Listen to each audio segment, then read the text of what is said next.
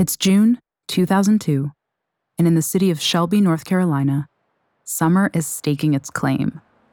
Temperatures are up in the high 80s Fahrenheit, and only a light breeze stirs the flags that fly above the Cleveland Regional Medical Center. A beautiful day that begs to be enjoyed, but not everyone has the strength to manage it. Inside the main building, Earl Mickey Parker can barely lift his head from the pillow to enjoy the sunshine that streams through his window. Earl is dying. He knows it won't be long now. Days, maybe. Weeks at a push. Cancer has run a ragged course through his body, stripping what strength he has left, confining him to what will soon be his deathbed. The door opens and he turns his head to see his visitor. It's his granddaughter, Lori. She breezes in, pulls up a chair, and starts chattering away, filling him in on family gossip. She knows he's not going to get better, but he loves her all the more for not dwelling on it. Any other day, he'd soak it all in, muster up a smile, ask her about her plans. Not today, though. Today, he needs her to listen, not talk. There's something that's weighed him down like an anchor around his neck for 36 years. With the end so close, if he doesn't do this now, he may never get another chance. He has lived with this secret for half his life, but he can't bring himself to take it to the grave. Lori gives a confused smile when he interrupts her. I've done some bad things with my life, he tells her. And before I can move on, I need to get them off my chest. Before she can ask what he's talking about, he gestures for her to close the door. He doesn't want to be interrupted. When he sits back down, he sees the concern etched on her face. This isn't going to be easy. He knows she won't look at him the same way again once she hears this. She might even get up and walk out, leaving him to die alone. It's a chance he's willing to take. Earl starts to talk, and as he does, the memories from four decades ago wash over him. He paints a picture of a younger version of himself, how he and a friend had been partying in late July 1966. How they'd been worse for wear the morning of July 27th, and crossed paths with an 11 year old girl named Brenda Sue Brown on their way home. Earl tells her how Brenda Sue was found murdered later that day, and how he has known all these years what happened to her. He was there, he saw it happen, and he knows who killed her. Brenda Sue's family have had suspects paraded in front of them before. But could this confession finally give them the closure they've been praying for?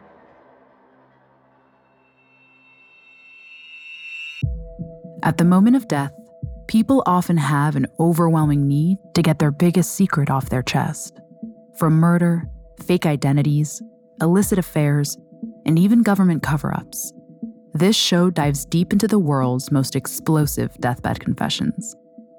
This is the story of Earl Parker, of the words he spoke as he lay dying, about a tragic day in July 1966 when a young girl lost her life, a small town community rocked by a brutal killing, events that stoked already heated racial tensions in the Deep South, and a shared secret between two friends that if true, have denied a family justice for nearly 40 years.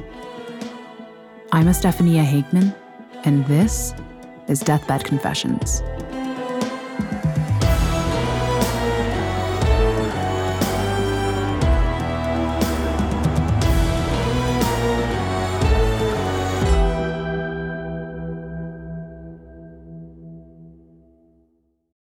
This episode is brought to you by Anytime Fitness. Forget dark alleys and cemeteries. For some, the gym is the scariest place of all, but it doesn't have to be.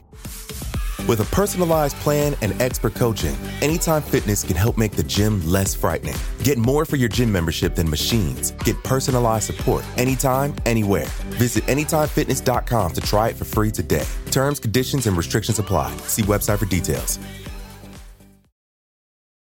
This episode is brought to you by Visit Williamsburg. In Williamsburg, Virginia, there's never too much of a good thing. Whether you're a foodie, a golfer, a history buff, a shopaholic, an outdoor enthusiast, or a thrill seeker, you'll find what you came for here and more. So ask yourself, what is it you want? Discover Williamsburg and plan your trip at visitwilliamsburg.com. Hi, I'm Blair. Want to hear something scary? Join me as I read the creepiest urban legends, folk tales, and ghost stories that I learn on my travels around the world and that we receive from listeners like you. But only if you think you can handle it. Listen on Spotify or wherever you get your podcasts. Until next time, sweet screams.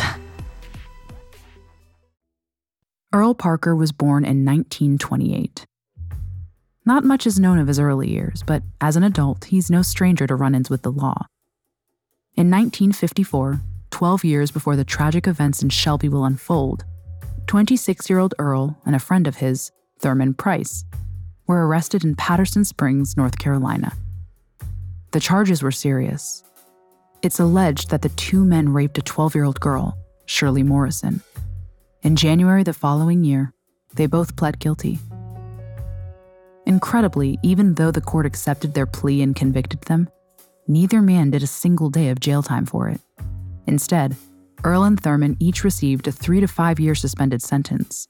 The court added in a number of further conditions, stipulating that they must both hold down a job, not drink alcohol, and pay court costs of $240. For the nature of the crime, this seems absurdly lenient but the pair walked free to continue their lives.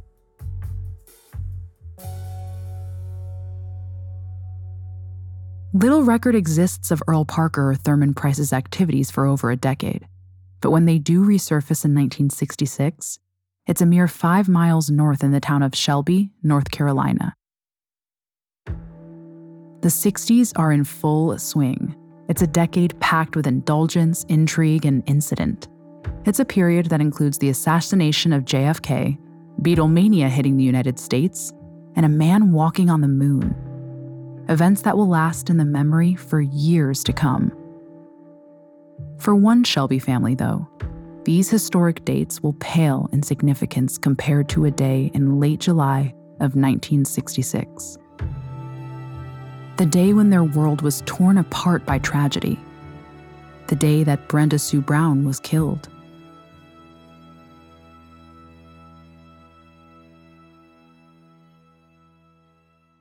It's Wednesday, the 27th of July, 1966, and even before breakfast, there are raised voices in the Brown household. 11 year old Brenda Sue argues with her younger sister Patricia, demanding the return of her powder puff compact mirror. It's a harmless enough argument in itself, but one that is the catalyst to kick off a life changing day for the whole family. Their mother, Gladys, separates them in her usual role as referee She's feeling a little frayed around the edges, having not long finished a night shift. A frazzled Gladys is in desperate need of sleep and makes a decision she'll come to regret every day of her life that follows. Patricia is booked to attend a number of Head Start classes at the local elementary school.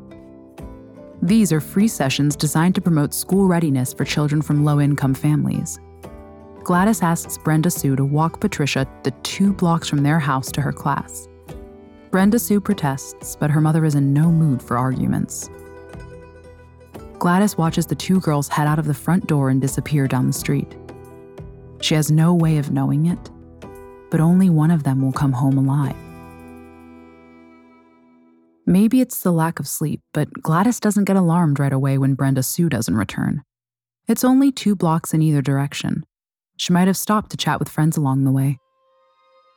It's not until her daughter has been gone for an hour and a half that she starts to get concerned. By 10:15 a.m., she's worried enough to knock on neighbors' doors, asking them if Brenda Sue has stopped by. It's the same response at every house. Nobody has seen her. Gladys goes back home to get her car and starts driving around the local streets, stopping to ask passersby and other motorists if they've spotted her daughter. With every shake of the head, her anxiety levels keep rising. An hour later, in full panic mode now, she enlists the help of the authorities. A search team is put together from the Shelby Rescue Squad, a local volunteer organization. Together, they comb the surrounding area, retracing Brenda Sue's steps to and from the school. They know she dropped her little sister off safely at her Head Start class, but after that, there's literally no trace of her. As the day wears on, the search party widens the net to include the surrounding woods in a last ditch effort. Perhaps Brenda Sue is playing a game, hiding in an attempt to prank her mother. Then, as the sun begins to sink below the horizon, one of those searching makes a peculiar find a set of clothes neatly folded on top of a pile of branches and leaves. Upon closer inspection, there's something hidden beneath the branches. When they move them and look underneath, they realize they've made a heartbreaking discovery. The body of 11 year old Brenda Sue Brown. It's clear after a brief inspection that the young girl had been murdered. Whoever killed her has made an attempt to hide her body, covering her up with a blanket of freshly cut branches and leaves. The red and white dress she had been wearing that morning was folded neatly and left on top of the makeshift blanket of foliage. Police make one more chilling discovery at the scene. A few feet away, a rock with visible traces of blood. They've found their murder weapon. Everything about the murder rocks the small town of Shelby the tender young age of the victim, the savage way Brenda Sue was killed, the bizarre staging of the scene. An autopsy shows her skull has been fractured in 12 places by the rock, which forensics have confirmed was used to beat her with. One small mercy for the Brown family is that despite being found naked, there are no signs of Brenda Sue having been sexually assaulted. That in itself is puzzling to police, though. If the motive wasn't sexual, then why was she stripped nude? After examining the scene and surrounding area, detectives come up with their working theory that the killer was on foot and stumbled across Brenda Sue while walking. Their reasoning is linked to lack of witnesses. They say that with heavy traffic on South Lafayette, it would have been difficult for someone to pull over, grab Brenda Sue, and force her into the woods without being seen. After canvassing the area, the police find no eyewitnesses to the crime, but their interviews do provide them with two suspects. The first is an unidentified bald white man who had apparently exposed himself to Brenda Sue's sister, Patricia, a few days before the murder. With only a partial physical description to go on, though, this lead peters out quickly. The second suspect attracts much more attention 13 year old Robert Roseboro lives just a few hundred yards from where Brenda Sue was found, and several people tell police they saw him in the fields nearby on the morning she was killed. In 1960s America, it's no surprise that a young African American boy like Robert might be distrustful to the police. When they question him, he says nothing, not a word. Thanks in part to his lack of responses and the absence of any physical evidence, the questioning is brief, and Robert is soon released. In two years' time, however, Robert will again be the subject of police scrutiny during a shocking series of events. It's the 22nd of June, 1968, almost two years since Brenda Sue Brown was brutally murdered. Her death created a cultural shift that still ripples through the town of Shelby, North Carolina. People who used to leave doors and windows unlocked now secure them before they leave for work or head up to bed. Mary's Cannon Towel Outlet is a shop on Dixon Boulevard, southeast of Shelby Town Center. The owner, Mary Helen Williams, is checking stock when her mother-in-law calls at 10:45 a.m. She doesn't know it at the time, but it's the last time she'll speak to Mary. 30 minutes later, a prospective customer, Mrs. Alberghini, tries the door but finds it locked. She knocks, but there's no answer. She then turns to speak to her daughter, who's sitting inside their car at the curb. And when she looks back, there's a flash of movement inside. Worried, Mrs. Alberghini heads to the shop door and calls the police. Officers Blankenship and Lowry arrive at about 11:30 a.m. They try opening the front and back doors, but they're both locked. Lowry peers inside and sees Robert Roseboro crouching down, pistol in hand. The body of a woman lies on the floor by his feet, and Lowry also sees what looks like blood next to her. They shout for the teenager to come out with his hands up, but his response is to disappear into the depths of the shop. Instead of storming the building, the officers break a window and lob in a tear gas canister. It has the desired effect, and moments later, the fumes force Robert to walk calmly out of the shop with his hands raised in the air. He's unarmed. The gun Lowry sighted earlier, presumably left inside. They quickly take him into custody and move in to secure the scene once the tear gas is cleared. This episode is brought to you by Anytime Fitness. Forget dark alleys and cemeteries. For some, the gym is the scariest place of all, but it doesn't have to be. With a personalized plan and expert coaching, Anytime Fitness can help make the gym less frightening. Get more for your gym membership than machines. Get personalized support anytime, anywhere. Visit AnytimeFitness.com to try it for free today. Terms, conditions, and restrictions apply. See website for details. The body is that of the owner, Mary Helen Williams.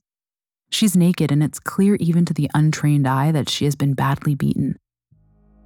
That isn't what killed her, though. She has been stabbed four times in the chest, once in the abdomen. While the manner of her death is different from Brenda Sue Brown, some believe it follows a similar pattern. Like Brenda Sue, Mary had been stripped nude, yet no sexual assault had occurred. There are renewed claims from police and locals alike that Robert may have been involved in the murder two years back. But authorities decide to focus on securing a conviction in the Williams murder before they worry about reopening Brenda Sue's case. Robert's trial is scheduled for the following year, but the authorities fear he may fall victim to violence before then. The white supremacist group, the Ku Klux Klan, are rumored to make threats towards him, and Robert is secretly moved to a jail in a neighboring county. When the trial finally comes around in 1969, it lasts only two days. Robert pleads not guilty, denying he killed Williams. He claims police aren't being truthful in how they present the facts and that he cannot possibly receive a fair trial given the public's heavily biased response to the case. Robert and his attorney also argue that he is not being tried by a jury of his peers given that all the jurors are middle class white people. With there being no robbery and no sexual assault, his attorney argues there is no motive. However, the defense is unable to provide any physical evidence or alternate suspects to prove that Robert did not commit the crime. The state, on the other hand, does have several pieces of damning evidence along with witness testimony. While no one saw him murder Williams, he was the only person present when police arrived. Furthermore, he was holding a pistol, though later it was revealed to contain blanks. The state's forensics experts also confirm the blood type on Robert's clothes matches Williams. Items found at the scene are confirmed to belong to Robert, including a pair of sunglasses that a store clerk says she sold him three days before the murder, and pocket knife seen in Robert's possession by another witness in the run up to the killing. One of the most incriminating pieces of evidence is the cigarette lighter that police found in Robert's pocket when they searched him at the scene. It's engraved with the name Bob and is identified by William's daughter as belonging to her mother.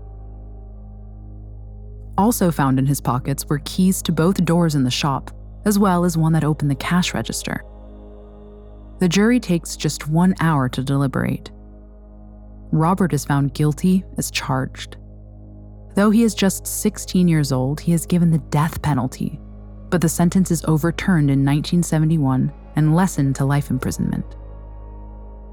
In the eyes of many, Robert Roseboro's conviction in the Williams murder is as good as confirmation of his involvement in the Brenda Sue Brown case, but it's nothing more than a wave of local sentiment. Nothing about the Mary Helen Williams case definitively ties him to Brenda Sue's murder, and he is taken away to serve out his years for one murder, with the second case left to grow cold. That's the way it stays for 35 years. No new leads, no new suspects. Brenda Sue's family are left to pick up the pieces of their shattered lives knowing that her killer has never been convicted. Brenda Sue's father, Lloyd, dies in 2004, never knowing for sure who was responsible for his little girl's death. That tide starts to change in 2005, though. It's not clear what prompts renewed efforts from Brenda Sue's sisters, Patricia Buff and Mary McSwain. but they spend months petitioning the Shelby Police Department to reopen the case. Detectives eventually agree to take another look, but when they go to review the evidence, they find the case files missing. It takes four full days of combing through archived files and storage before they're found. They're in an unmarked box. And whether it's a cruel twist of fate or intentional filing by a previous officer, Brenda Sue's case files are in the same box as those of Mary Helen Williams. The relief at finding them is short lived, though. Most of the physical evidence has disappeared. The list of missing items includes Brenda Sue's dress, underwear, shoes, the powder puff she and Patricia had argued over, fingernail scrapings, blood samples. Even the rock used to kill her has vanished. The last person known to have the full inventory is Sheriff Allen back in August 1966, and he has since passed away. What's happened to it in the intervening decades is anyone's guess. The only piece of physical evidence left is a bloody palm print that had been taken from Brenda Sue's shoe, presumably left by her killer. The police and family agree to an emotional next step the exhumation of Brenda Sue's body to see what additional evidence they can gather with the advances in forensic science. They head to the cemetery on May 15, 2006, but this too proves to be a strikeout. After four decades, the wooden casket she was buried in has practically disintegrated, and only a handful of bones remain. Six days later, Brenda Sue is laid to rest for a second time in Sunset Cemetery in Shelby. Even now, after all these years, it feels like the Brown family's fortunes haven't gotten any better. Sometimes, though, all it takes is a little luck. That's exactly what comes their way a few months later. It starts with a decision by the local newspaper, the Shelby Star, to run a 13 part 40th anniversary series about Brenda Sue's murder. Shortly after the series hits newsstands, they get the biggest break in the case to date. A woman by the name of Lori Lyle contacts the Shelby police. She has read the articles, and even though the events happened before she was even born, she tells them she knows the answer to the 40 year old mystery. She's ready to tell them who killed Brenda Sue Brown.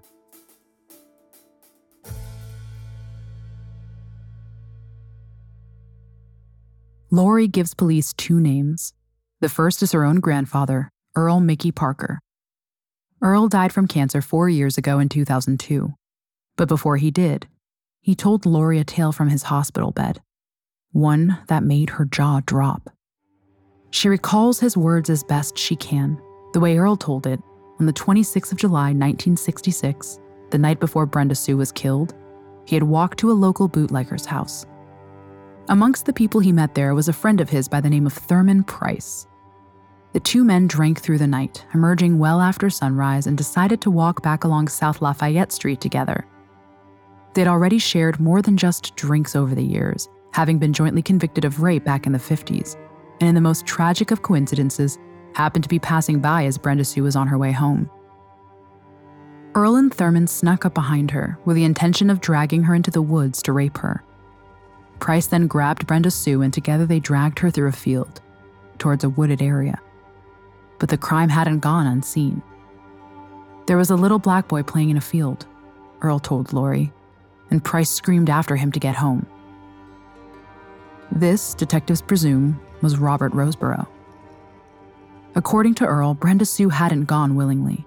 She fought back as hard as she could when they reached the trees, scratching Thurman Price.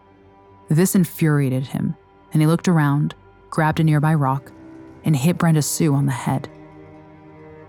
Price allegedly then told Earl they had to kill her because, in his words, they would go away and do real time this time.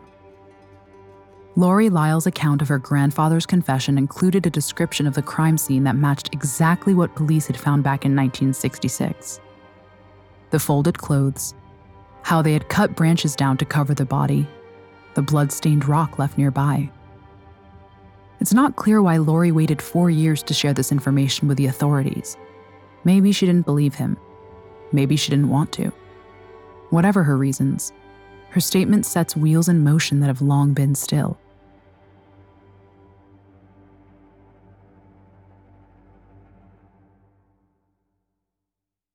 On February 12, 2007, following an extensive investigation sparked by Earl Parker's deathbed confession, Shelby Police Lieutenant Tammy Endicott calls Gladys Brown and her two daughters to the police station. Endicott sits the women at a table and tells them that today she'll be arresting Thurman Price, now 77, in connection with Brenda Sue's murder. Thurman still lives in the area. It hasn't gone unnoticed that his home is close to where Brenda Sue's body was found, although records show he purchased the house in 1973. And it isn't clear if he lived there back in 1966. Hours later, the three women stand with their arms locked together outside the entrance of the Cleveland County Sheriff's Office. They look on in silence as a squad car rolls into the parking lot. Endicott steps out of the car and leads Thurman Price, dressed in a gray sweatsuit and handcuffs, toward the jail. A reporter who has gotten wind of the arrest steps forward, asking Thurman if he had killed Brenda Sue. No, Lord, no, he says, but there's no time for any more questions before the door to the station closes. While in custody, Thurman strongly denies any knowledge or involvement in the murder. He is charged with first degree murder, but still managed to get released on a $50,000 bail bond four days later. As a longtime resident and an elderly man protesting his innocence, he's not seen as a flight risk. The police continue their investigation in earnest, and three months later, the case sees a second exhumation.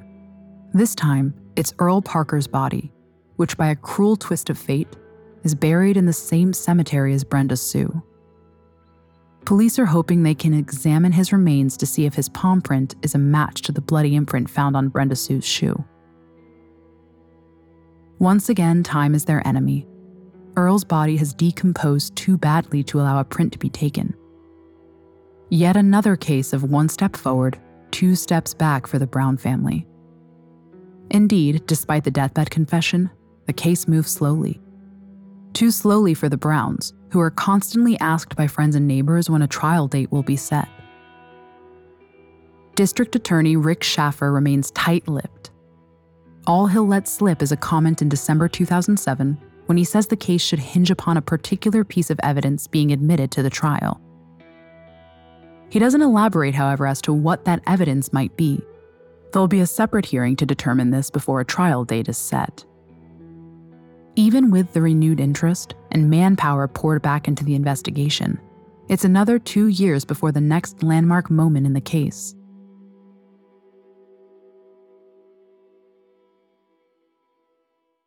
On the 9th of February 2010, Patricia Buff and her sister Mary McSwain arrive in court for a crucial evidentiary hearing. It's been two and a half years since Price's arrest. The slow progress has, by the DA's own admission, come about due to the age of the case, with more recent ones getting priority on the docket. The question before the court is whether or not the deathbed confession made by Earl Parker should be admissible. It's crucial to the DA's case, despite the fact it's secondhand via Earl's granddaughter. The defense team argues it should be thrown out, seeing as it didn't come directly from Earl himself. The DA, however, sticks to his guns, pointing out the remarkable similarities between Lori Lyle's retelling of Earl Parker's words and what police know to be true based on the crime scene. It's not clear whether this is the evidence that the DA had referred to in his 2007 comment, but regardless, it's a potential turning point for both sides. They look on as Thurman Price walks slowly into the courtroom wearing a gray suit and dark tie. It's the slow, measured gait of an old man. He doesn't meet their gaze, instead, choosing to look at the judge. There's a surprise guest appearance at the hearing. Robert Roseboro is called by a witness for the prosecution. The DA outlines Earl Parker's version of events and asks him what he saw that day. Robert replies that it was 40 years ago and that he wouldn't know Brenda Sue if she were standing there right now. It's no help to the prosecution, and the argument for including the confession could go either way. Patricia and Mary hold their breath as the judge starts to speak. For once, it's good news for them. Not so much for Thurman Price. The Cleveland County judge says he will allow Earl Parker's confession to be admitted as evidence. It's one step towards closure for Brenda Sue's family, in an interview outside the courthouse, Patricia says, We just hugged one another and was crying and said we made it this far. She talks about her memories of 1966, saying, It was hell, really, because we weren't allowed to go anywhere and just shut our life down. It also emerges from court records that Lori Lyle had made a call to Patricia back in 2006 when she came forward, telling her about Thurman Price but leaving out her grandfather's involvement at the time. When asked what it means to her that they'll soon be going to trial, she says, To know that you're going to trial is just so awesome because that's what we've been fighting for. To get to that trial date, and we know we'll win. The Browns' enthusiasm is short lived, though. Two more years pass without a trial date or any real insight as to the delay. Frustrations are running high amongst Brenda Sue's family. Thurman Price's health is in decline. He's in and out of the hospital after being diagnosed with cancer. Time, it turns out, is what decides the case. On the 4th of August, 2012, with still no sign of a trial date, Thurman Price loses his battle, passing away aged 83. His daughter, Nikki Traeger, continues to protest his innocence after he's gone, blaming the stressful, agonizing wait to clear his name, as well as his cancer, as the reason for his death.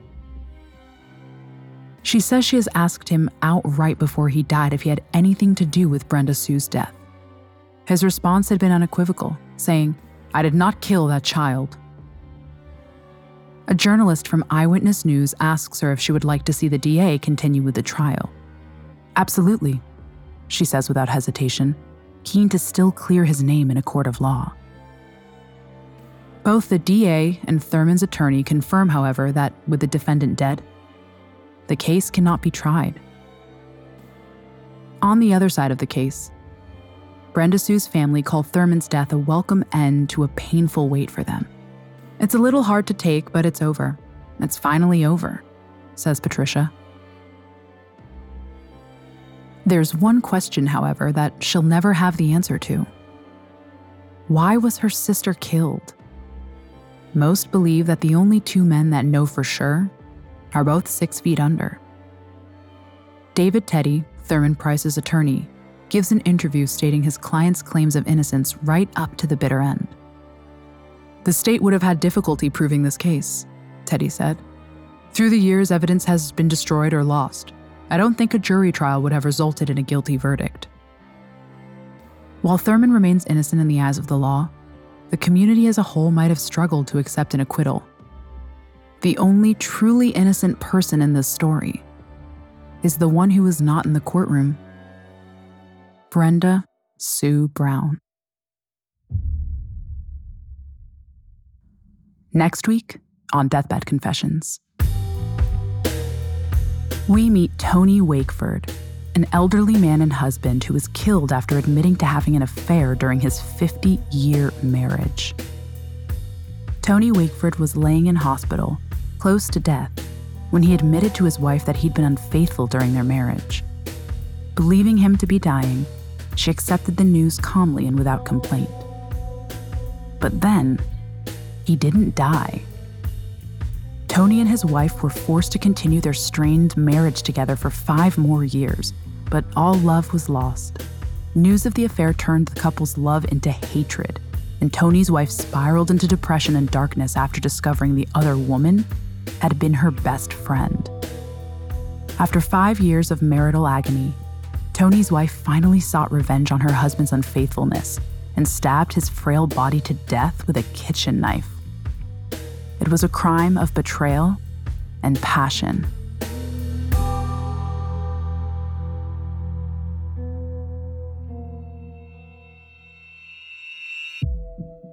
Deathbed Confessions is a Spotify original from Parcast, produced in partnership with Noiser.